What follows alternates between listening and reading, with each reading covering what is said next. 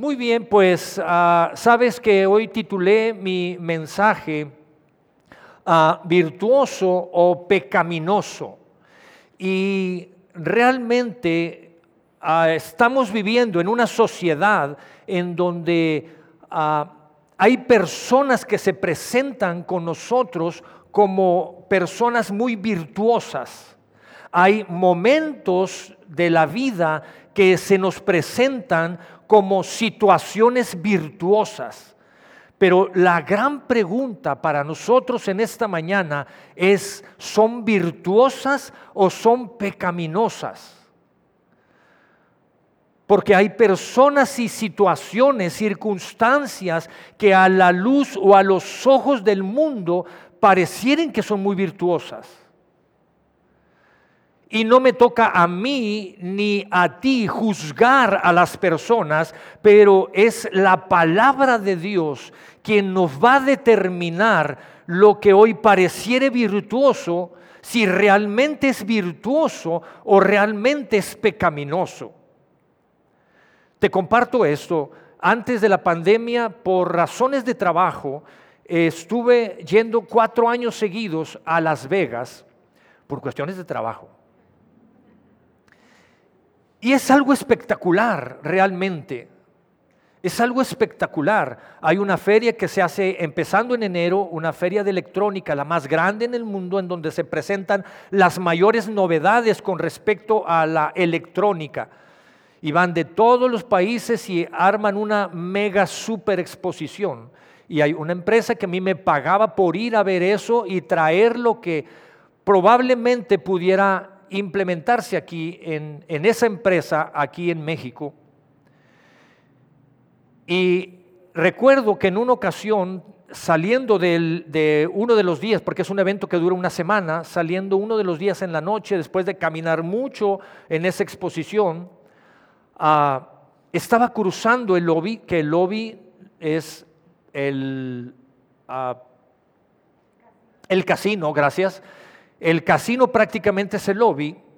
Y recuerdo muy bien que yo venía caminando por el casino porque con toda intención los elevadores a, las habitaciones están al fondo para que cruces con toda intención el, el casino. Iba yo cruzando, volteo a mi lado izquierdo y veo que viene una una señorita, bueno, una dama, eh, muy guapa, vestida espectacular, con muy bonito cuerpo, y viene caminando, y yo seguí caminando, y dije, Roberto, si volteas otra vez, te vas a ganchar. Sigo caminando por el lobby, por el casino, y veo de reojo que, viene hacia mí y sigo caminando y sigue en la misma trayectoria. Entonces yo dije, en un punto nos vamos a encontrar.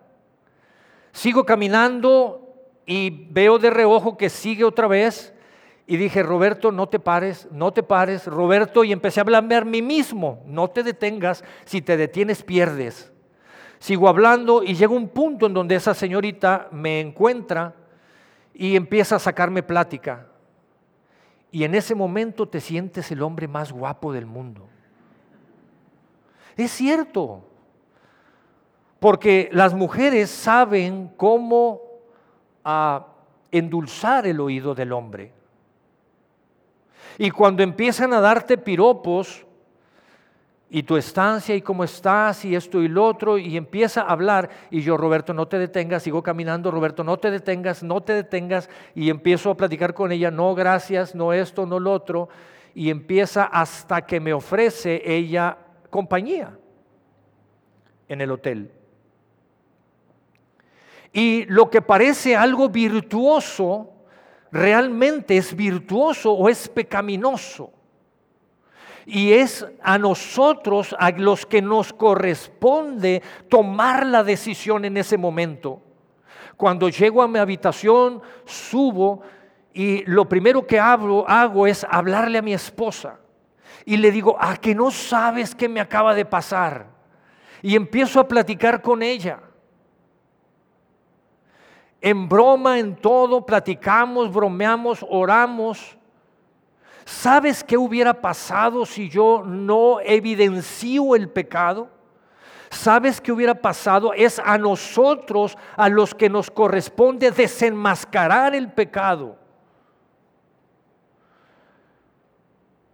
Es a nosotros los que nos corresponde poder poder comparar contra la palabra de Dios lo que realmente es virtuoso o lo que realmente es pecaminoso. Y si yo no exhibo esa parte, si yo me guardo esa parte, te puedo asegurar que a medianoche pudiera yo haberle estado dando vueltas a la situación, vueltas a la situación. Y en una de esas te levantas a medianoche a buscar a ver qué encuentras. Y lo vas a encontrar. Porque hoy la sociedad nos presenta situaciones que parecieren ser virtuosas. Y no estoy diciendo que no lo haya. Hay gente virtuosa, hay situaciones virtuosas que Dios nos va a presentar como una oportunidad para que nosotros la tomemos y seamos bendecidos y seamos de bendición para los demás. Entonces la pregunta en esta mañana para nosotros es, ¿cuáles palabras estamos guardando en nuestro corazón? ¿Cuáles son las palabras que nosotros estamos guardando en nuestros corazones? Porque Jesús fue muy claro y Jesús dijo, de la abundancia del corazón habla la boca. Y Jesús escribe y Mateo narra esta parte y Mateo escribe y dice, el árbol bueno dará frutos buenos los árboles malos darán frutos malos, Mateo 12, si no me estoy equivocando. Y escribe Mateo capítulo 12, verso 35, si tienen un árbol, un buen árbol, su fruto es bueno, si tienen un mal árbol, su fruto es malo. Al árbol se le reconoce por su fruto. Cuando, y luego suelta una expresión fuerte Jesús, camada de víboras, ¿cómo pueden ustedes que son malos decir algo bueno? No les van a salir cosas buenas. De la abundancia del corazón habla la boca. Y entonces Jesús dice, el que es bueno de la bondad que atesora en su corazón, saca el bien, de lo que atesora en su corazón. Pero el que es malo de su maldad sacará, de su maldad sacará las cosas malas.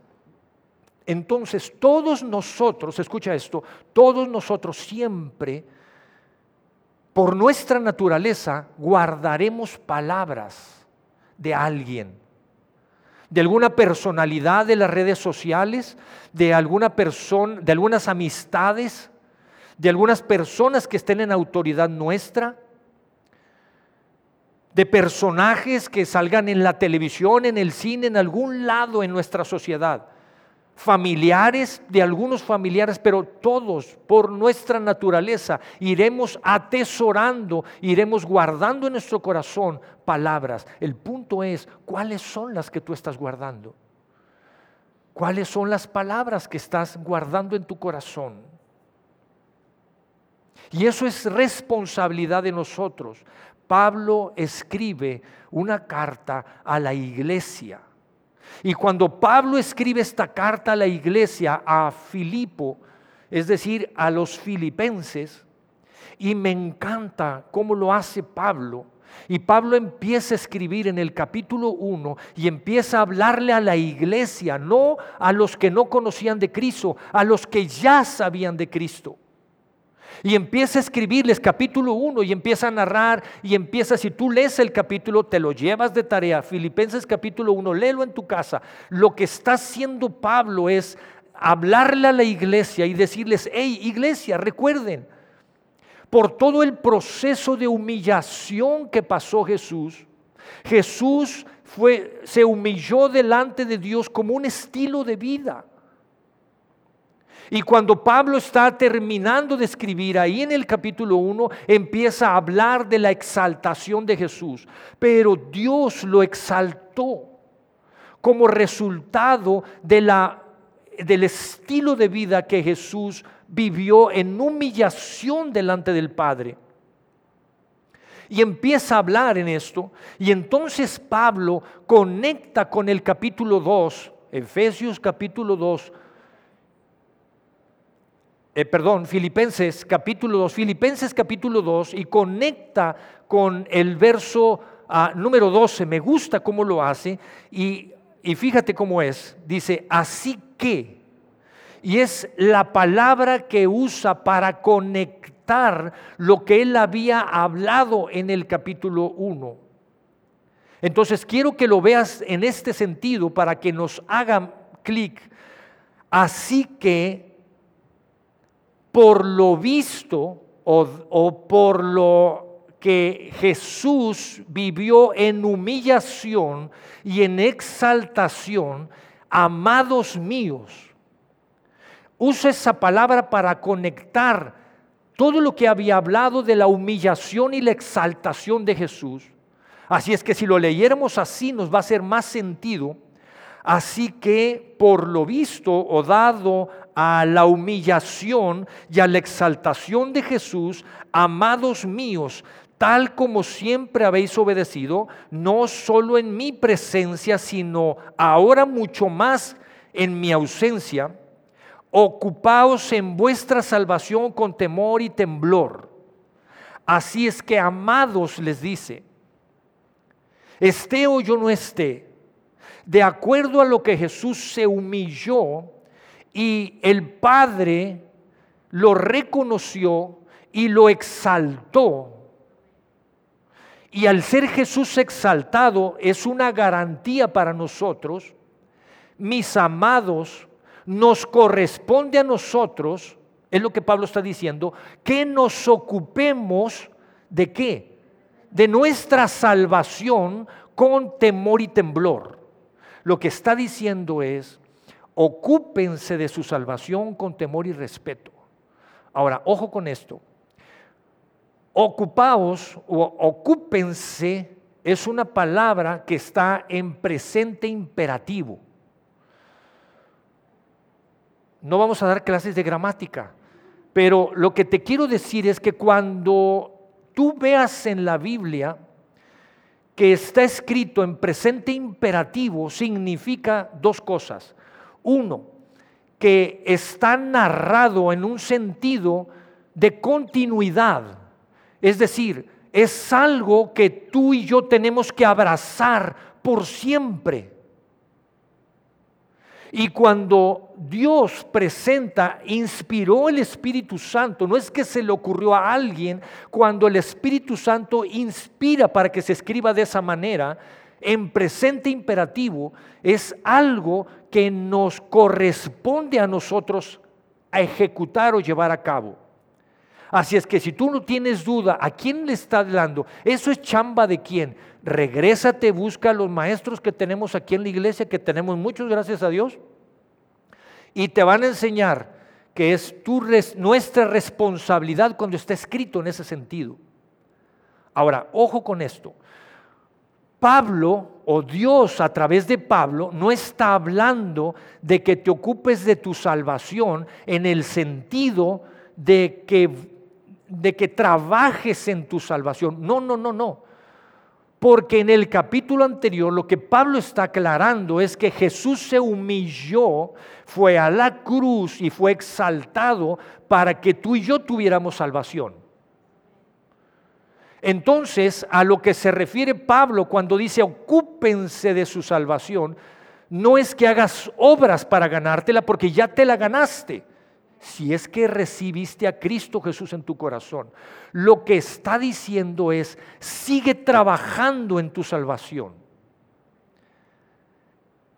Por eso es que me voy a usar la gramática, porque es algo que tienes que abrazar día con día lo voy a poner en otras palabras. Me gusta ah, frecuentemente buscar diferentes versiones, ir al original, al hebreo, y me encanta cómo se escribe en la versión King James en inglés. Es una traducción del hebreo más, o del original, perdón, más, más real.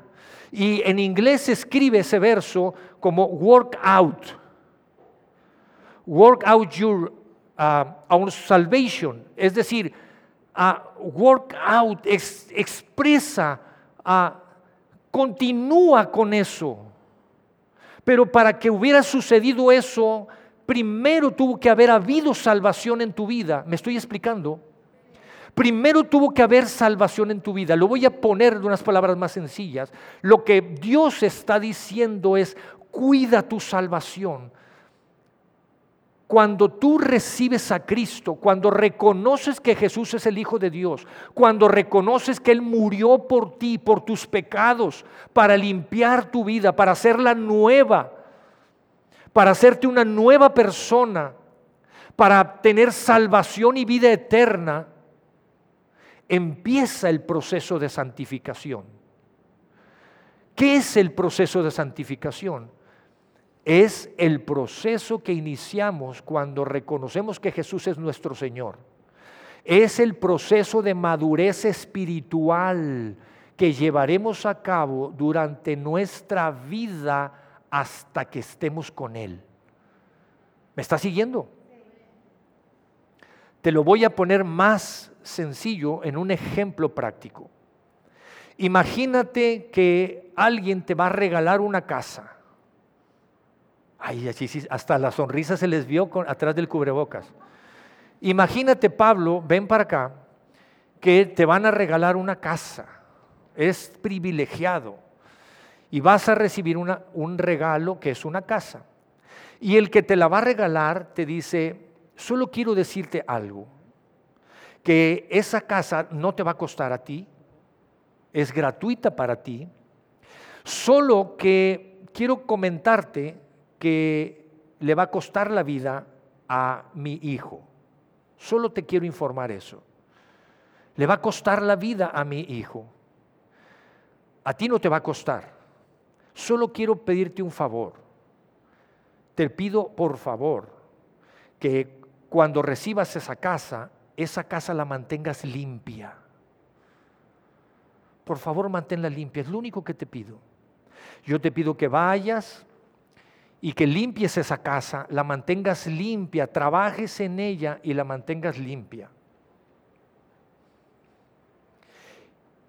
Y Dios viene y ve que esa casa está sucia y no está limpia. Y esa persona empieza a sacar excusas y empieza a decir, ah, Dios, es que ah, tuve una semana tan pesada, tanto trabajo que tuve. Tú lo sabes, tú todo lo sabes, Dios. Necesito descansar, Dios. No tengo tiempo para limpiar la casa. Y Dios viene y busca invitarte a que limpie la casa. Dios, es que tú, tú, tú no sabes, bueno, sí sabes, eres Dios, pero no tengo escoba, me falta la escoba para barrer. No tuve tiempo para ir a comprar el recogedor ni el trapeador, Dios, y, no pude hacerlo. Y Dios viene y te dice, le costó la vida a mi hijo la casa, solo te pido que la limpies. Dios, es que tú no sabes, eh, en el trabajo me está yendo mal y, estoy tan triste por eso, estoy tan preocupado, estoy tenso, tensa y, y tú eres Dios, pero, pero ¿sabes por lo que estoy pasando, Dios? No tengo tiempo para limpiar la casa.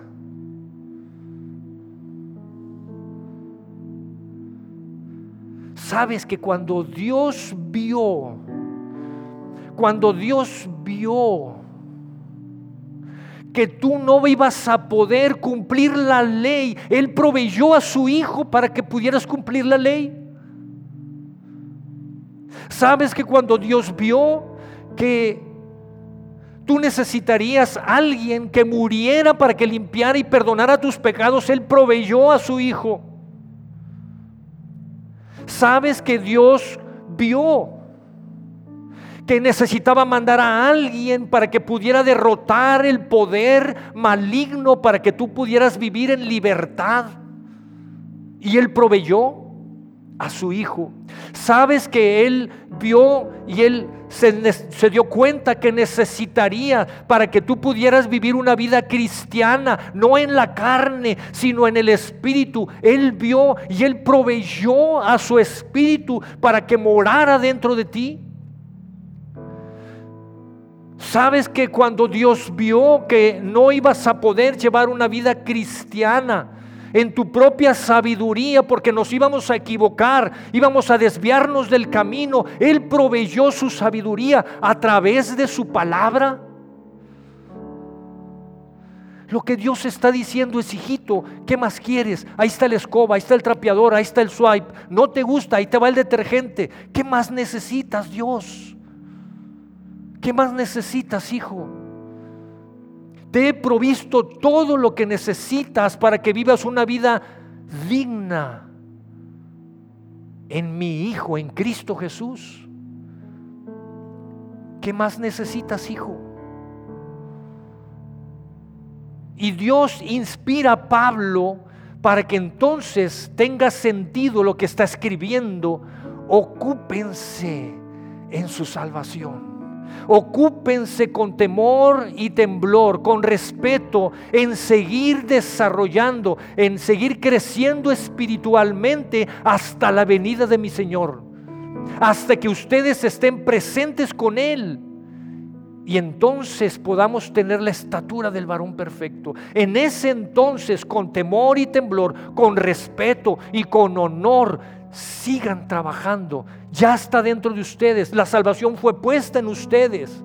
Solo sigan creciendo espiritualmente. Entonces, ¿es virtuoso o es pecaminoso?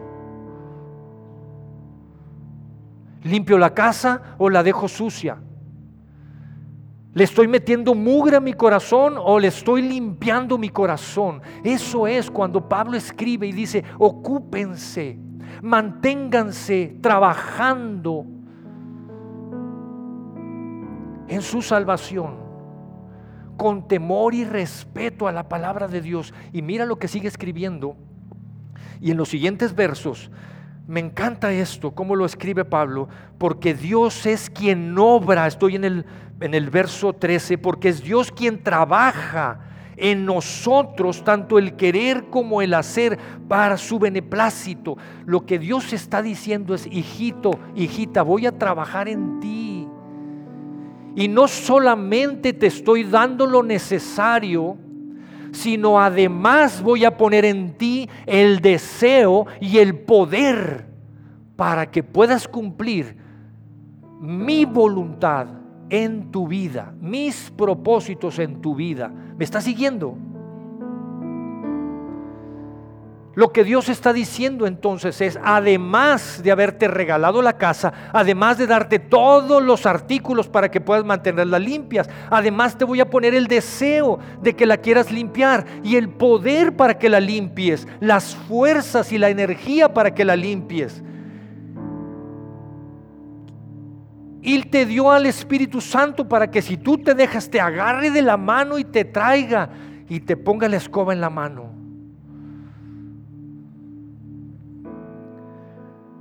Lo que estás viviendo cada día es virtuoso o pecaminoso. Lo que recibes es virtuoso o pecaminoso.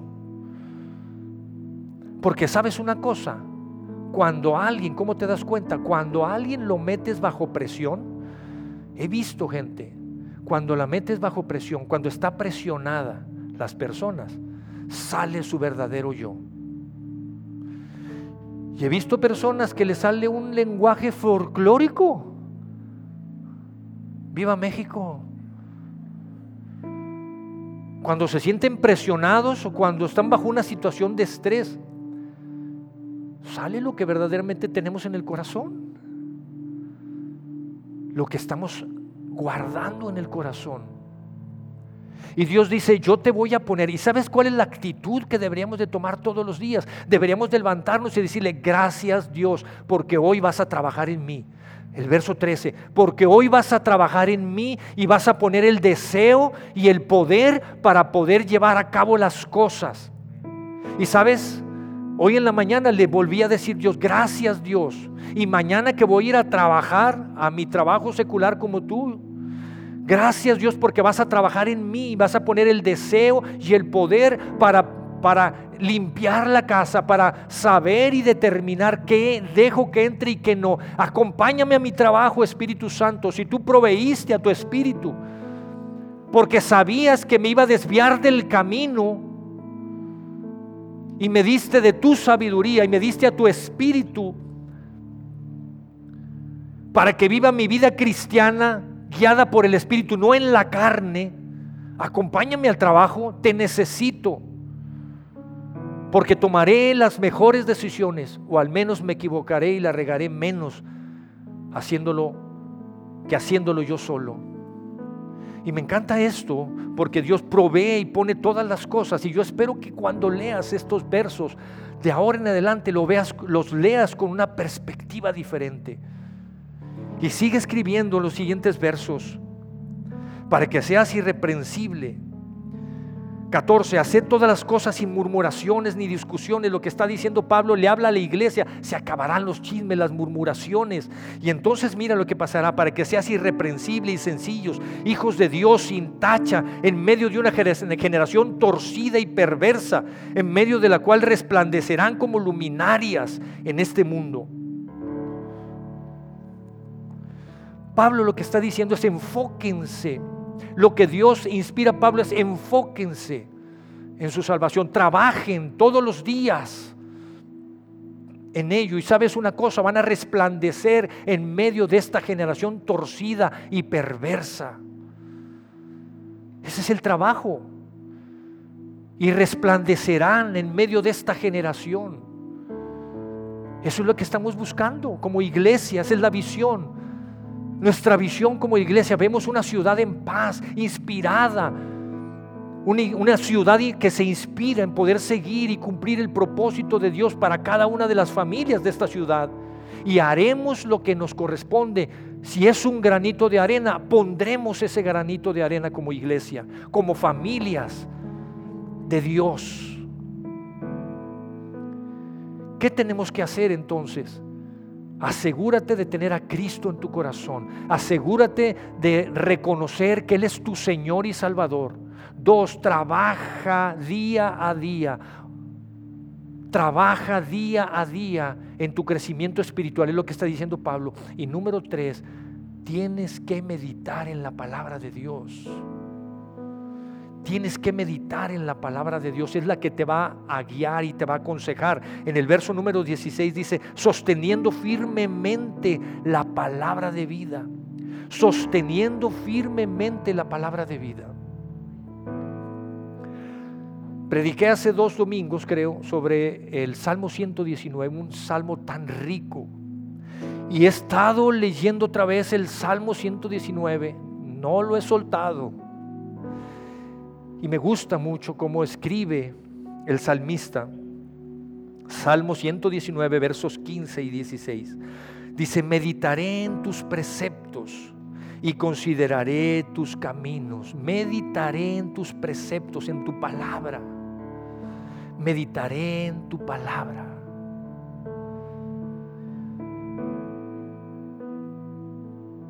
Aprendí algo en el rancho de mis suegros.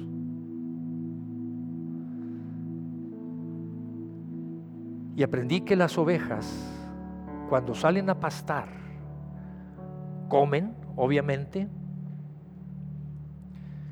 y cuando regresan, las ovejas tienen cuatro estómagos o tienen un estómago con cuatro divisiones, como quieras verlo. Y cuando pastan y comen de todo y regresan, no, no pueden digerir lo que se comieron. Pero cuando regresan a descansar, no a dormir, pasan un periodo de descanso antes de dormir. Y en ese periodo de descanso empiezan a rumear. Ahora, si tú agarras el diccionario, la, ah, sinónimos de meditar es reflexionar y rumear. Y la traducción principal del original pone como principal rumear. ¿Y sabes qué hacen las ovejas? Cuando regresan a descansar, empiezan a rumiar, es decir, regresan del primer estómago, la comida empiezan a masticar, a masticar, a masticar, regresan al segundo estómago, eh, regresan de nuevo, empiezan a masticar, regresan al tercer estómago, hasta que ese alimento se convierte en energía para sus cuerpos. Nosotros somos ovejas de su prado. Nosotros somos ovejas de su prado. Jesús es el gran pastor. Y entonces cuando lees el Salmo 23 tiene un sentido cuando dice, el Señor es mi pastor y nada me faltará, en lugares de delicados pastos me hará descansar. Entonces es cuando nosotros tomamos la palabra de Dios aquí hoy y nosotros regresamos a casa a descansar. Y es ahí donde tomamos la palabra que Dios nos ha puesto el día de hoy y empezamos a rumiar la palabra de Dios. Empezamos a rumiar la palabra de Dios. Y empezamos a meditar la palabra de Dios. Y empezamos a reflexionar la palabra de Dios. Y entonces el Espíritu Santo empieza a iluminarte, empieza a revelarte. Pero es ahí donde toma sentido el Salmo 23 cuando dice, cuando estás ahí rumiando la palabra de Dios, Él te dará descanso. Porque es la palabra de Dios, es su palabra, porque es Jesús. Es ahí donde te va a dar el descanso y la paz que tú necesitas en medio de la turbulencia que puedas estar viviendo. Y entonces cuando toman la palabra y la lees, le toma sentido. Si tenemos tiempo para las redes sociales, tenemos tiempo para rumiar la palabra de Dios.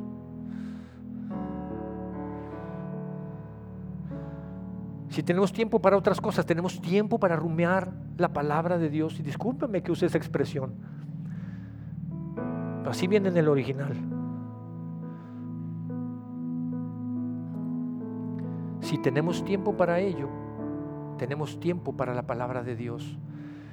Y ese es el proceso, amados, que nos va a llevar realmente a crecer espiritualmente. Es eso a lo que Pablo se refiere cuando dice, ocúpense, ocupados en vuestra salvación con temor y respeto. Cristo Jesús murió por ti y por mí. Jesús pagó por ti y por mí.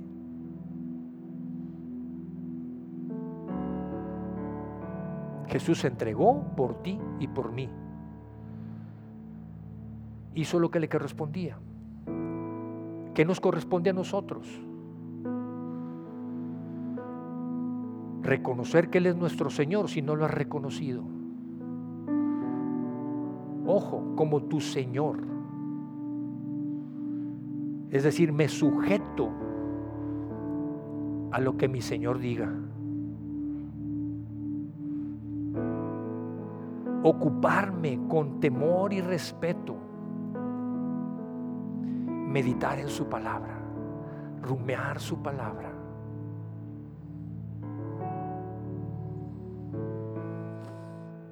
Amados, tomemos la palabra. ¿Qué no fue lo que le dijo Dios a Josué eso? ¿Qué no fue lo que Dios le dijo a Josué cuando lo llevó desde el Antiguo Testamento y lo trajo y le dijo, Josué, tú vas a conquistar eso, tú vas a poseer la tierra? Josué 1.8. Que este libro no sea parte de tu boca, y le dijo, medita en él de día y de noche. Entonces Josué, entonces Josué, te irá bien. Entonces Josué, tendrás éxito. Entonces Josué, tu camino prosperará. ¿Necesitas una escoba? ¿Necesitas el trapeador? ¿El pinol? ¿Qué necesitas? Dios te lo va a proveer. ¿Qué te parece si nos ponemos de pie? Le damos gracias a Dios por lo que nos ha dado.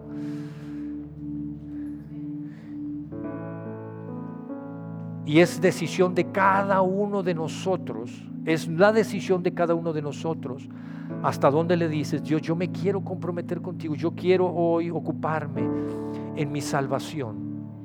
No sé cómo hacerle a veces, Dios, no sé cómo hacerle. Lo que menos Dios quiere es que vivas una vida religiosa. Lo que menos Dios quiere es que te envuelvas religiosamente en las cosas. Él lo que quiere es tu vida abierta delante de Él